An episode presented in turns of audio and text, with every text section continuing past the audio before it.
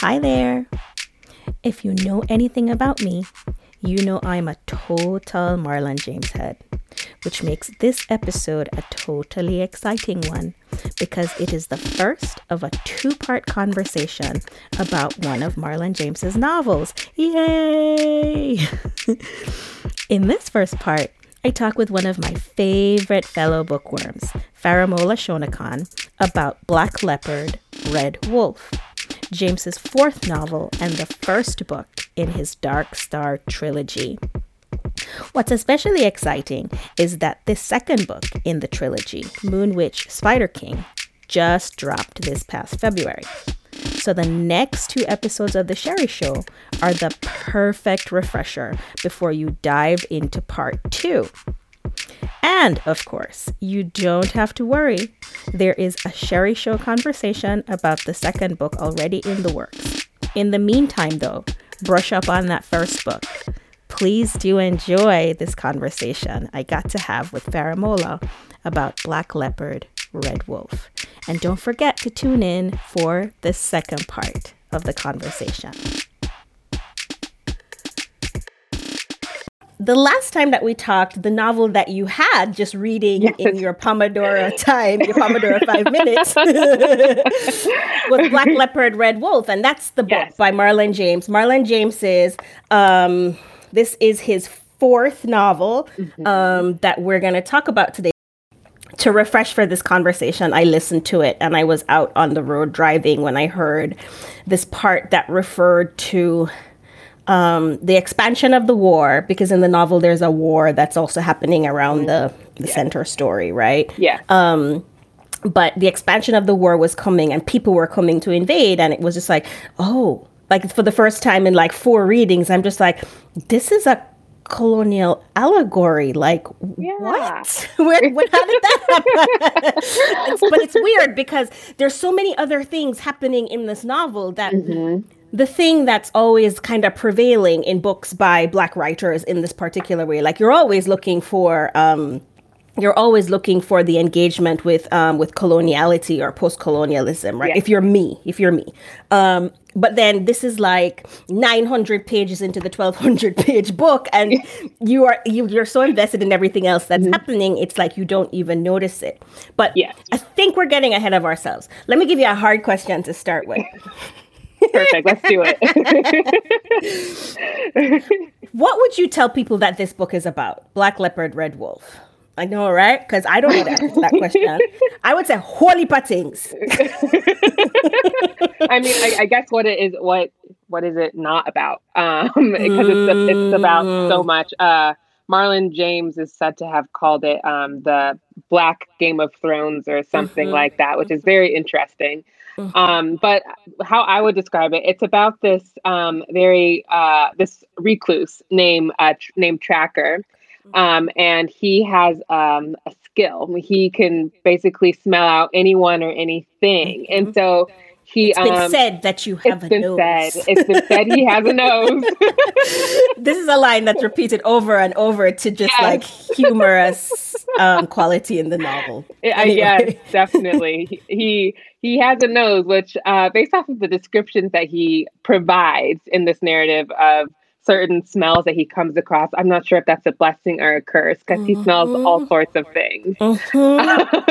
um, the olfactory, the olfactory is like this is the first thing that I noticed when I yeah. read this novel was how invested it was with the smell sense. Mm-hmm. Yes. It's a very sensuous novel. Like it's it very is. invested in all kinds of um, feeling and touch yeah. and hearing and very sensory. smell. Yeah. Smell is the, the um, central. Mm-hmm. Yeah yeah and i think i think marlon james uh, i think he did that on purpose so he could like really dive into this language that mm-hmm. kind of makes us pull back a little bit we don't tend to uh, think the way that he writes or we try to avoid it because it's very carnal mm-hmm. um, and and almost it's just nasty. it makes you, yeah, it makes you recoil. Okay, yeah. a story. I keep interrupting you. What your um oh, your please. narrative of um of what this book is about, but this is this is James's writing. James's writing very much. You know, James. You have diehard James fans like mm-hmm. like me, mm-hmm. um, the ultimate James fan that I'm mm-hmm. going to call myself. Um, um, you have diehard James fans, and you have people who are just not here for it because of that disgust and that sense of yeah. nastiness. Yeah. Um, butthole smells for, for you know to, to get like really all into it. Armpit yeah. smells, yeah, rotting intestines. He's mm-hmm. the, the his mm-hmm. books are very much in in, in into um into producing this this this kind of experience of the sensory that makes you want to recoil when you're Definitely. reading right Definitely. and some people some people recoil like the violence mm-hmm. is too much the sensory mm-hmm. experience is too much yeah um and so they recoil and they're just like i'm not ever gonna yeah i went to a i went to a symposium once and we were talking about his other novel um a Brief History of Seven Killings, mm-hmm. which has way more than seven killings in it. It is super violent. like you can only, I mean, it, it, it's it's it's exactly like this. I want to say this may mm. be more violent than a Brief History of Seven oh, Killings, but I haven't read it in a while, so I have to. Mm-hmm. I'll, I'll I'll I'll temper that a little bit. Um, but I was just going on and on about this novel, and my dissertation advisor said to me, um, who who was also at the symposium. She was just like, Sherry, I read the first four pages and was so pissed I brought it back to the bookstore. I mean, are you on Marlon James's payroll or what? it's just like, oh boy, come on, come on. These books are great, right?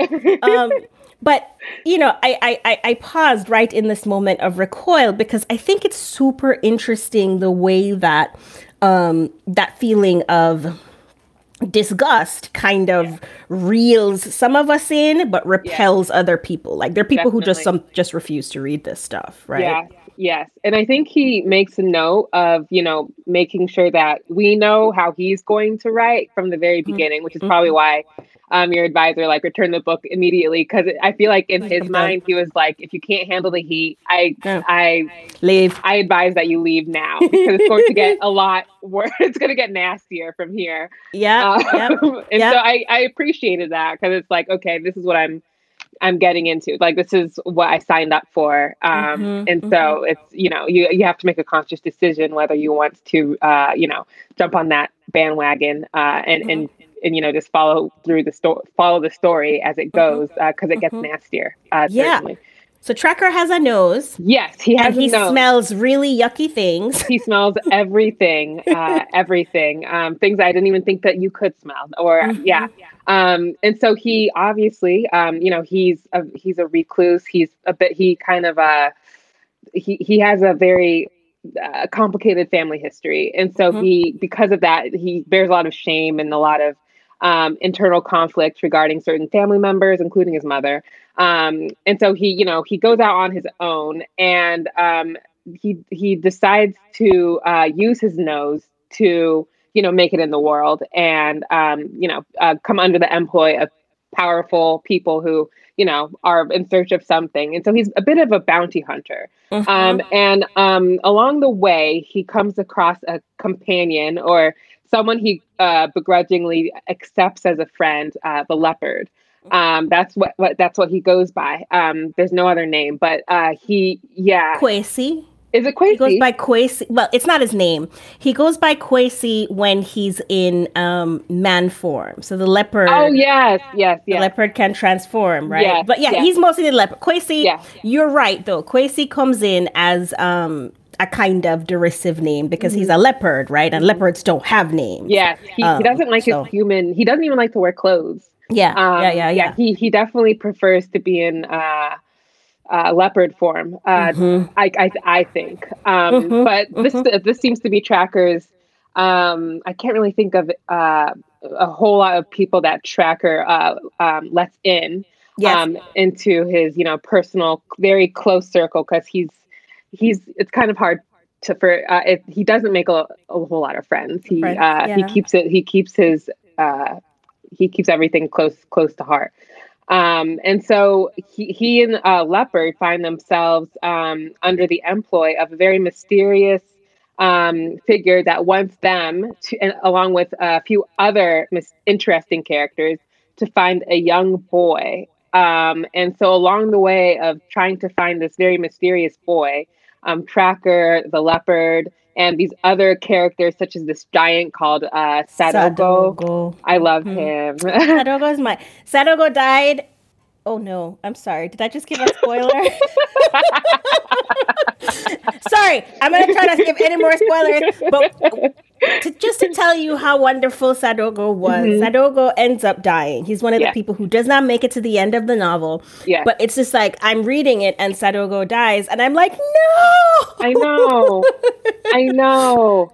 That was oh. it. Was sad. It was, tr- but you know, it's just it like was. sad ogo. Sad ogre is yeah. um it just makes you just like feel i think this is the thing that's super interesting about this novel is that um as violent as it is as gross as it is there is something about the way it plots tenderness and yeah. friendship that is like it, it, it leaves you kind of raw when the things happen to the people in this that you get invested in right yeah. and you're not just invested in them so that they'll win and they'll find the child but you're yeah. invested in them because like these are people who um, and beings who you you you come to appreciate over the course of the novel right and you begin you understand them in ways that when they're not um, mm-hmm.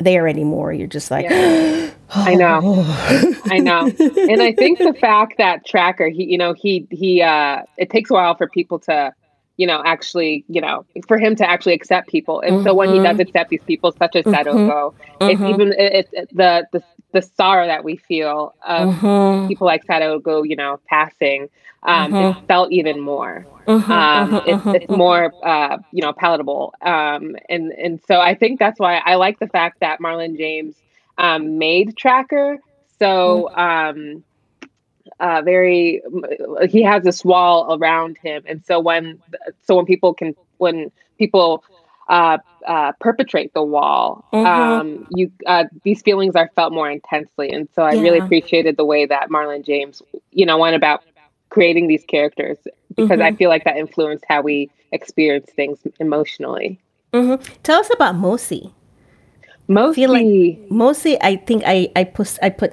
I either on Instagram or on Facebook somewhere, but every time I read this, I'm like Tracker and Mosi forever. It's they are they are my favorite novel couple yes. ever in yes. all of definitely um, all of that. Tell us about Mosi. So Mosi, he's this prefect, which is basically he's like um, a soldier and he works for the king's army and whatnot.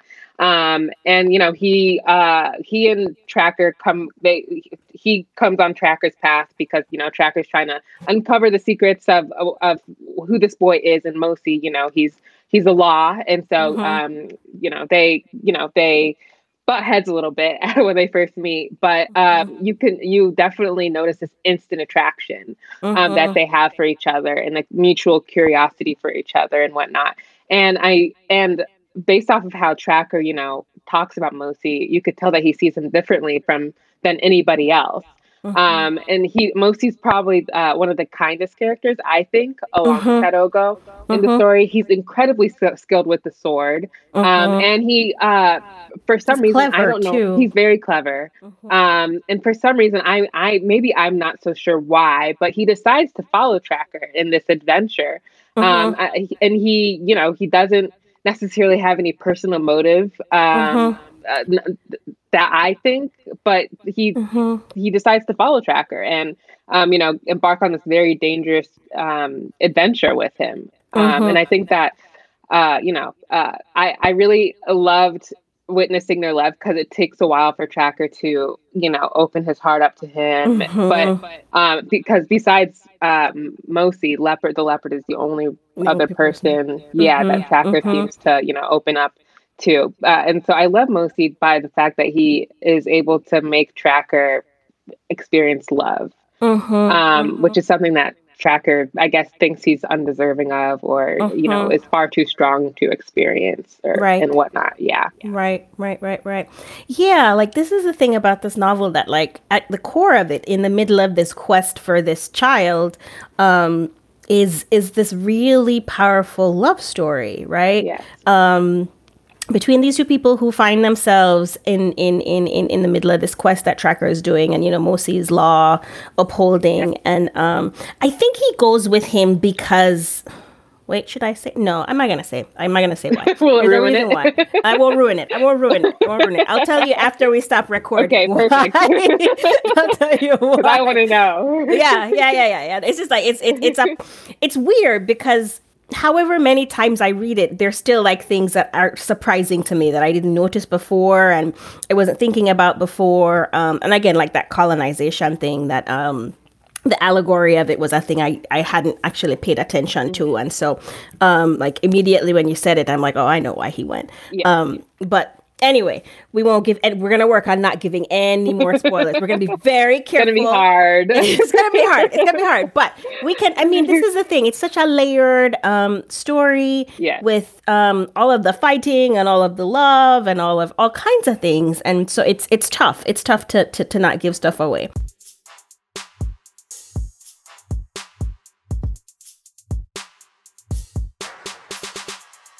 I want to ask now, like, what do you like about this novel?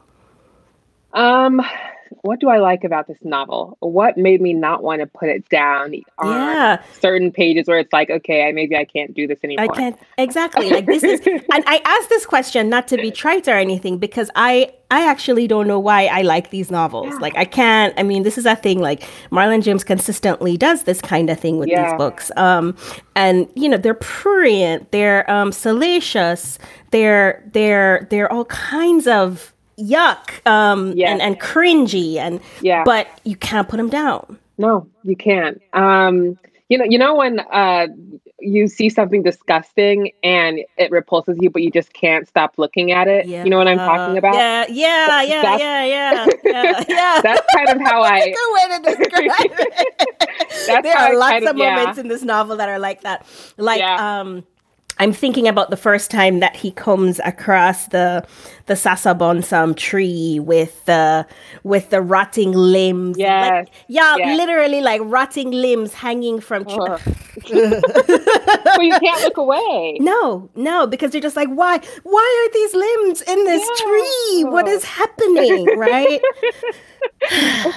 yeah, yeah um so yeah i guess uh, the first reason why i i guess i liked the story is kind of like this this um subconscious like human like this this subconscious human thing in which you know mm-hmm. you can't stop looking at it mm-hmm. um and you know i, I don't really experience a whole lot of uh, stories like that mm-hmm. um I, I think uh, authors tend to know what the boundaries of their readers are, and they mm-hmm. oftentimes like you know try and stick with those, those, boundaries, pushing it a little bit, but you know sticking mm-hmm. with those boundaries. But um, uh, Marlon, Marlon James, James, is like, "Fuck you and your yeah, boundaries, reader. Exactly. I don't give a shit."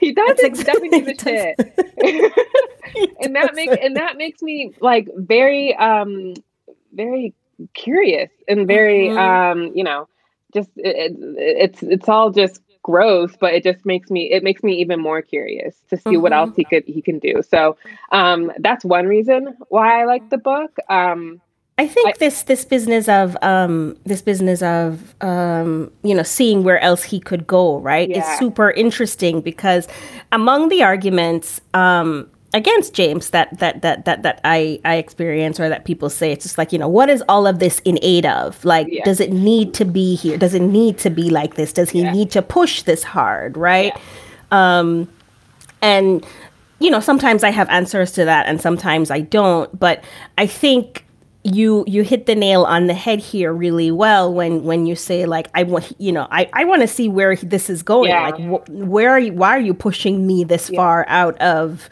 out of my comfort zone mm-hmm. for reading books mm-hmm. right yes definitely definitely and I, I just don't experience that a whole lot and so mm-hmm, I think that's why I liked it mm-hmm. so much mm-hmm. um and then I guess another reason why I liked it is his um the amount of research that I could tell he put a lot of research into this story. Mm-hmm. Um, and uh, it's obvious not only by the like how thick the book is, but just by the creatures that we um, that we encounter. Um, and you know, there's certain like there's certain creatures that um, besides Tracker, who himself is, I mean, I don't know where he gets his nose, but you know, he has this in, very int- this incredible ability. And then there's leopard, and there are these other creatures. There's the the the Sangoma witch, and um, uh, you know, the Ogo.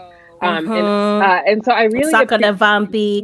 I feel like Mosi is the only Mosi is the only person Human. in the main Yeah. characters who is just like he's he's he's boring human. He doesn't have any special Yeah. abilities. Yes, Um, that's very true. And even like uh even like uh creatures who um even like humans uh tend to become other creatures if you know what I'm I'm not going to give anything away, but um you know even like a human uh you know turns uh oftentimes can turn into it like this very dangerous creature but for, for some reason Mosi stays human which I found very interesting. I Um, never thought about it until yeah. we had this conversation. Yeah. He actually does not morph into anything. yeah, he doesn't. he doesn't. Um And no special skill, like, because you know, Tracker is supposedly human, but he's got that. And, and again, like, yeah. Yeah, the nose. Yeah. Yeah. And so that makes him like not as human as Mosi, which I think maybe that's why he loves Mosi so much because he maybe he reminds him of a, a human side. Um, but but anyways, um, I was I was saying that like um, these creatures I've never ever read about these kind of creatures before. I feel like in a lot of fantasy fiction, there's a lot of repetition in like the introduction of like certain mythical creatures, um, and maybe it's all entirely Western based, and that's how I've that's what I've become comfortable with in the world of fantasy. You know, very Eurocentric Western creatures. Um, But but but here, I, I could tell that Marlon James he does he doesn't just um, think of these creatures on the fly. He definitely does his research and looks into African mythology and African history and whatnot. And that's how we are able to, um, uh, you know, experience these new creatures that I've never even like thought of. Just when I think that there's that I've ex- I've read about everything, um, he proves me wrong. And so I really really like that about um, about his story. The fact that there's these new kinds of beings. Yeah, um, yeah, yeah. And I really like that. I think it's it's super interesting too there because some of these creatures, um, so Sasa Bonsam, for example, finds its way into Caribbean folklore, like in in in in, in, um, in Caribbean literature too. So like Michelle Cliff has Michelle Cliff has a novel no Te- at the end of No Telephone to Heaven where a Sasa Bonsam creature shows up, right? Um, and Marlon James does something completely different with this, but yeah, he really he did a lot of um, archival reading into into like texts and manuscripts that you know you touch them and they fall apart um into reading about these kinds of mythical creatures you know some of them came from but a lot of them actually are a part of um of african folklore that Yeah. not in that isn't in any of the books that we have and if you're not marlon james who's gonna like go into dusty libraries and dig up these things right like, Yeah. you're not gonna find them in Yes. books um, and so there are all kinds of really fascinating. Mm-hmm. One of the things about this book that um, that I really, anytime you see a book start, so like it's like a brief history of seven killings is like Yeah. this too. Any book that you see start with a map in the first part, Mm. Yes. or like a family tree, Yes. yes, or a um, or a, glossary, some kind yeah. of key, Yes. right? Um, or or like those who appear in this account. So this is the second book with um with a, Mm-hmm. Yes. with like a cast of characters in the Yes. Mm-hmm. front, and it's just like you are going to need a guide Yes. to read through to this. It. Yeah. Yeah. I, I referred to it many, many times. constantly Yes. constantly um, Yes. to sort of see where we are and so this time when i when i when i read it too like a thing that i paid attention to as well was how he drew the different lands like Kongor and Mm-hmm. um what's the name of the one that are basically the houses are in trees but they have lots of pulleys and there's a Oh, weird Yeah. Oh, there's like what a- was it? um let me see if i can find the. Dolingo? Dolingo. Yes, it was Yeah. Dolingo. Um, and there's we won't tell you what is what it is that runs this space, but it's Yeah. just like what's interesting is like you know there is it's it's the descriptions that are coming through all of the invention that he does of creatures of of um not necessarily invention but all of the all of the imagining of of these folkloric um creatures of civilizations that have it's progressive right so like Dolingo is like our final example of technology at its highest because Yes. that's where um, they're able to extract from Tracker um, where the child is because Yes. Tracker has smelt him and located him in Yes. ways that you know embedded in science and technology and and so in as much as there is a lot of this um pre-colonial research into um, what creatures from folklore looked like there's also this really fascinating melding of science and architecture and development that's Very that's one of the things that is really that's that's one of the things that i'm really into um, Yeah. About this about this book that it's very Yeah. much also invested in demonstrating this kind of um, uh, development Yeah, In- and he did it. He did it with such finesse too. It didn't Mm-hmm. feel like you know when we were in Dolingo, it didn't feel like we were transported to a different story or a different time. We still felt like we were in a, the same time, the same, Yeah. you know, the same setting. But Yeah. he he you know, he managed to intertwine you know all of the science and technology Yeah. Mm-hmm. uh, rather fluidly as if it was always there. And It- I, you know, it, I didn't question it really. Yeah, and now that we're talking about it, the thing that this is why I love talking about books with super smart people. Um, so the thing that really, the thing that's that I'm that I'm sort of realizing now, to the extent that we can start to think about this as as symbolic of other things in our present understanding, it's like it's like how our world is set up too in terms of developing and underdeveloped, right? So we can think of. Um, the Gangatom and the Ku that um that tracker come from th- that particular land of people as, as being more agrarian people, more farming people, and then we move across the landscape of this text because they're traveling to find the boy, right? They're traveling across different lands in various magical ways and non-magical ways. Um, to find this boy. But as you move across the landscape of the text, it's like you're progressing through um, ways that we think about advancement in in in, in modernity, right? That have technology and you know they're slaves. Yeah. Um, There are all kinds of things that are involved in development. Um, Yes. And the last land that we're kind of shown, the last new land that we're kind of shown, is our more our most advanced one Yeah. with with with with um, elevators and um, super interesting, super interesting stuff. Um, I think in a way that he was trying to um, help make us like reconsider Africa or you know other um, developing spaces um, that Mm-hmm. y- you know in in the world. It, it, it he made us realize how like not like how it's not one dimensional. Uh, a lot of like places spaces such as Africa, Asia, uh, like uh, you know Latin America and Car- the Mm-hmm. Caribbean. Th- There's so much dimension and it's a lot more development that we get, that we don't give these give credit to these places. Mhm. Um, and I think I don't know if it was intentional that he was doing this, but I think I, I came off of this story, you know, having a deeper appreciation for you know non-Western spaces. Um, you know, um, Yeah, yeah, he yeah. definitely did a good job at doing that, even or like non-Western modes of storytelling too, Exactly. right? Yes. Yes. Definitely. Definitely. mhm, mhm. Yeah. And I guess that leads me to another thing that I liked about it the way in which the story was told. Because, Mhm. you know, um, again, you know, comparing and contrasting Eurocentric to, you know, African ways of, you know, conceiving ideas. You know, uh, in in the Western way of storytelling, it's very much, you know, writing everything down and and you know uh, they very much enshrine literature and even though this is literature the Mhm. way in which the story is told is very oral it's very you know it's It's literally oral. it's, literally, oral. it's an account um, Mhm. told from the very mouth of tracker and you know Mhm. th- they call that first person uh, they call that a first person narrative but it's more than that it's that it's uh, james is very intentional in how the story is told um, and how uh, it, it's not being written down it's being told between you know uh, two Mhm. people um, and i really really appreciated that as well because it i think it made it, may, it makes us have to reconsider how how we read these stories and how oftentimes stories the way in which literature is told is very one dimensional and, and and Yeah. they're just one way Yeah, I think this is something that I paid attention to this time around as well. That kind of narrative form because he is telling the story, and it's all mm-hmm. about,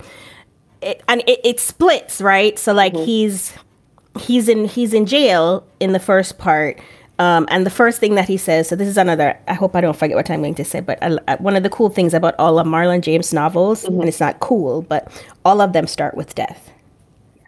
So like every single one of them, the first one, um, I can't remember what what are what was the first sentence, but like this one is the, the this one it begins the child is dead. Child is so dead. you sort of already know that that yeah. request is is moot. Mm-hmm. Um, mm-hmm.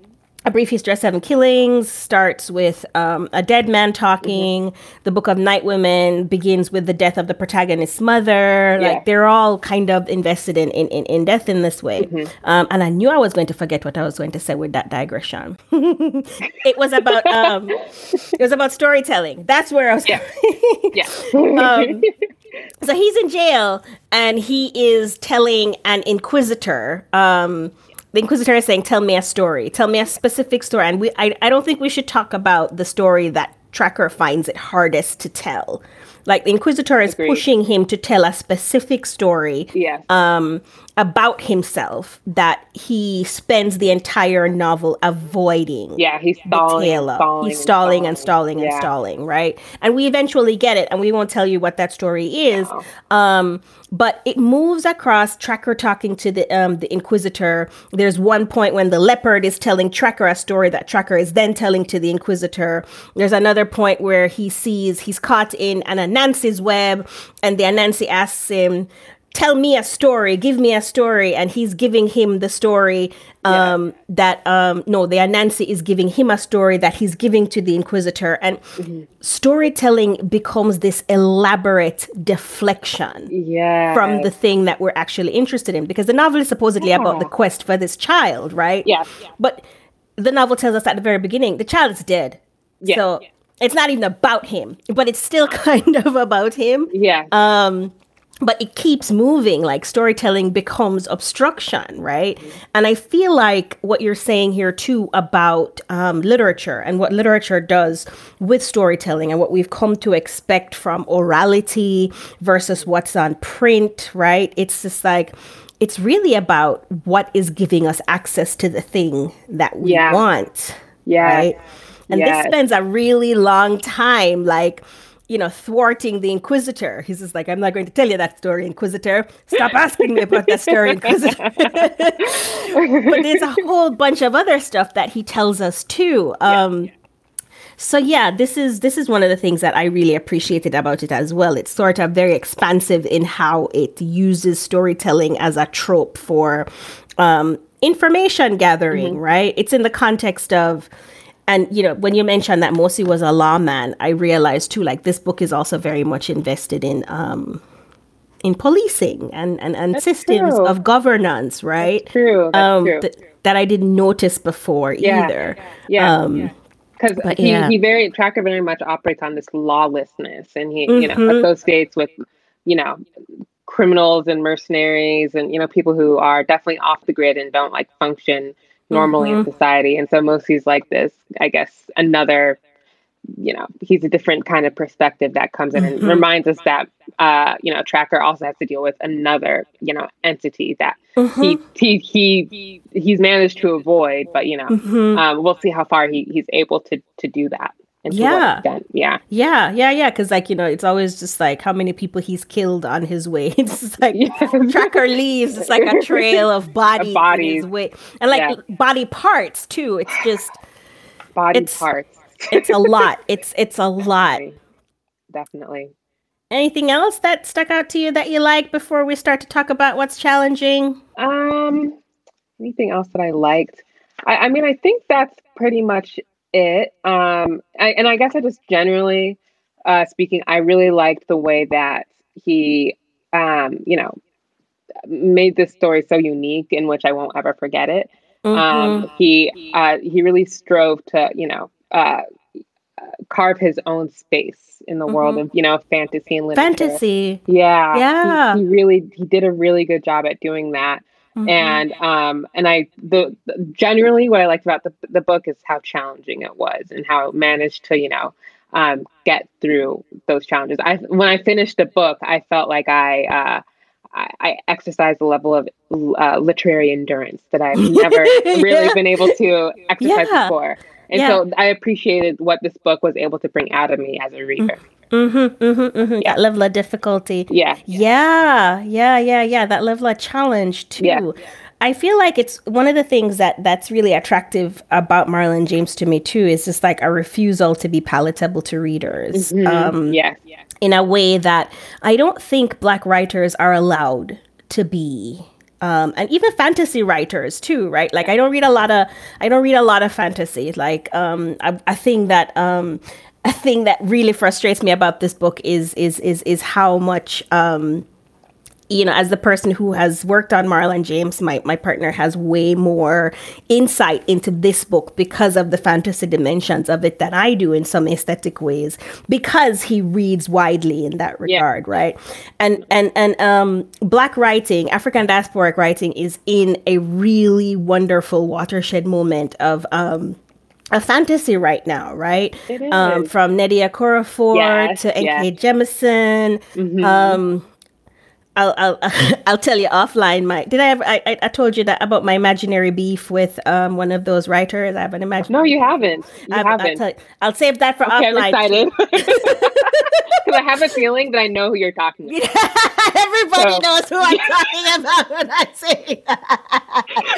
um, I, I won't name any names, right? But I, I I think we can say it. So um, it was it was a it was just like a really silly Twitter thing, and um, it was a it was a silly Twitter thing around um, when Naipaul passed away. Um, V.S. Naipaul, very complicated figure in Caribbean um, writing and, and, and larger like um, Indian and African diaspora mm-hmm. writing mm-hmm. in general, right? Um, so he died, and they posted something on Facebook, um, not Facebook, Twitter, um, to the effect of. Um, we have complicated feelings about these figures when they pass yeah. away because yeah. of their impact on the literary landscape, right? Mm-hmm. And um, my response had something to, I responded with a New Yorker essay by Teju Cole about meeting Naipaul at a dinner party. And mm-hmm. um, I used our in it because, you know, there was an our and a we in her post. Mm-hmm. Um, and then she replies to mine, You shouldn't presume to talk for anybody else but yourself. Please don't speak for me. She's so combative. And I'm just I... like, All right. I, I, I see you. I'm not even gonna bother to say in your tweet you said, oh, I don't like rude people, Faramola. I don't like rude people. Me too. And Me I too. had three of her books on my shelf, and I have systematically just given those away. I refuse. I refuse. this is my imaginary beef. This is my imaginary beef, right? Yes. Um, no yes. one else. This is a beef in my own mind. but I'm just like, no, I don't. I don't even like fantasy. I'm just not going to read you. I'm not going to engage with you anymore. That that is not no. I'm petty. I am. You know what? You have I'm a right okay, to be. I am okay with being that level of petty here. You have a right because I know exactly who you're talking about. I know how they present themselves on social media, and I think it's well deserved that. Was, you, yeah yeah. and so, but you know, but you know, the downside of that in my own mind is that I'm missing one of the biggest moments of fantasy writing um in in in in, in African and African diaspora literature right now. Mm-hmm. And I still mm-hmm. like my petty is big enough. I I mean there's a part of me that feels sad that I'm you know, there's a little mm-hmm. bit of mm-hmm. FOMO, mm-hmm. but then, you know, Marlon James comes out with a book like this and I'm like, all right. You're not missing out on anything. it's Marlon James. um and this you know, Jemisin might- Jemisin did um Jemisin's other book too. Um, I I only ever read one of her, one of her mm-hmm. books. Um, the um the city we became. Yeah, which was also one. that put it on your list. It's really good. Okay, I will. It's really good. It's really good. I'm gonna write um, it down now. Yeah, the city we became. I actually thought about teaching it um, in my summer class this this mm-hmm. this summer, but um, it's hard it's an online class and it's hard to do certain things in an online class mm. um, but you know it's it's a really big moment for fantasy writing and what's what's what's what's amazing is that there are women black women writers at the forefront of this walking in the tradition of octavia butler yes. in really wonderful ways right um so I, I love how you mentioned her yeah. Yeah. I, I mean, because it's not new. Like none of this shit is new. Um, no, but it, it's, it's, it's, you know, there's, there's that. Um, and so you know just to acknowledge that even as i sort of refuse to engage with one of the major mm-hmm. figures because petty um, and beef but but um, you know marlon james finds himself in a really with this novel in a really um, rich context of, of fantasy and world making um, mm-hmm. and, and and I think distinguishes himself in some of the ways that that you're talking about here and that we've talked about um, in terms of the research that he's done in pre-colonial folklore mm-hmm. um, yes. in how he imagines world making um, in in how he imagines relationships and and creatures and all kinds of things. Um, it yeah. it really finds a, a, a, a, really solid place in an already kind of stellar field, right? It does, and it, it, makes you realize like people like this person that we're talking about and Marlon James, their stories are unique, but um, you know the brand of black being a black um, fantasy writer slash science fiction writer is no longer you know as unique as it once was. And I mm-hmm. think that's really reassuring. Um, mm-hmm. You know, it, it, makes us realize that this this space is going to be more occupied as time goes mm-hmm. on.